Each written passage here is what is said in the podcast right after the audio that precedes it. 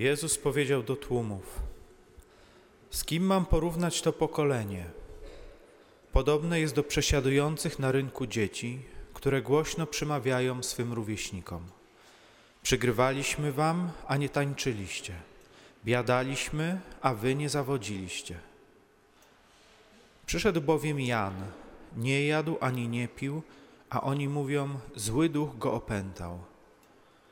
Przyszedł Syn Człowieczy, je i pije, a oni mówią, oto żarłok i pijak, przyjaciel celników i grzeszników.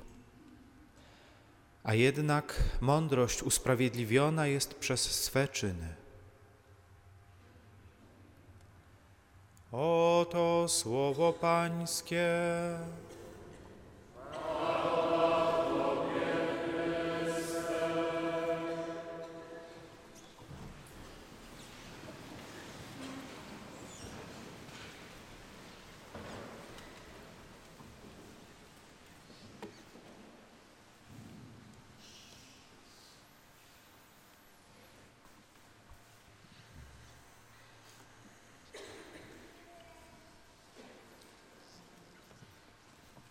Cokolwiek się dzisiaj, w ciągu dzisiejszego dnia nie wydarzy, i tak koniec końców będzie źle.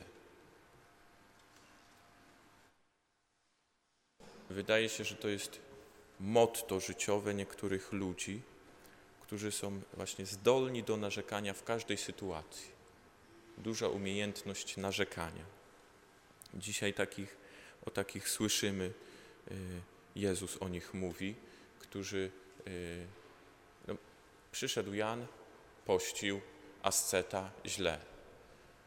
Przychodzi Jezus, jej pije, uczestniczy, uczestniczy w ucztach, źle. Rzeczywiście tak może być, że, y, że można taką sprawność w narzekaniu tak bardzo rozwinąć, że w ogóle cokolwiek by się nie działo, zawsze znajdzie się jakiś powód do tego, żeby sobie ponarzekać. I poza tym, że to jest często męczące dla y, osób, które z kimś takim przebywają, a nawet irytujące, to jest jeszcze poważniejsza sprawa z tym związana, mianowicie y, takie narzekanie może być bardzo bezbożne. Takie narzekanie może być y, jakąś drogą odwrócenia się od Boga. Ponieważ y, w takim narzekaniu nie ma miejsca dla Boga. Tak jak ci faryzeusze. Bóg posyła Jana Chrzciciela, oni tego nie widzą. Sam Bóg przychodzi, Jezus Chrystus. Tego też nie widzą ale są skupieni na tym swoim y, narzekaniu. I osoba, która jest zdolna do narzekania w każdej sytuacji, to jest osoba, która jest z kolei niezdolna do tego, żeby zobaczyć Bożą obecność. No bo jak zobaczymy Bożą obecność w naszym życiu, Boże działanie, no to już nie będzie y, tak łatwo narzekać. Oczywiście tutaj mamy przykład takiej skrajnej sytuacji, że oni w ogóle na wszystko będą narzekać, ale to może mieć takie łagodniejsze formy. Jakiegoś właśnie narzekania, usprawiedliwiania, usprawiedliwiania siebie oczywiście, y, w przypadku różnych trudności, kłopotów, y, różnych stawianych wymogów, że y, na to wszystko można narzekać, zamiast zatrzymać się i poszukać w tym Bożej obecności. Wszyscy przechodzimy przez, y, przez różne trudności, różne kłopoty. I pytanie, jak my przez nie staramy się przejść? Czy po prostu je zauważamy i, y, i narzekamy, że y, w szkole nauczyciel jest złośliwy, wykładowca źle wykłada, ale dużo wymaga a pracodawca albo współpracownicy są nieprzyjemni. Można się na tym skupić, że tak jest, bo być może tak jest. A można się też zastanowić nad tym, jak w moim życiu w tej sytuacji jest obecny Bóg. Jak przez te różne trudności i kłopoty Bóg chce mnie przeprowadzić. Bo nie jest tak, że będziemy pozbawieni kłopotów i trudności, ale wobec nich możemy przyjąć dwie postawy.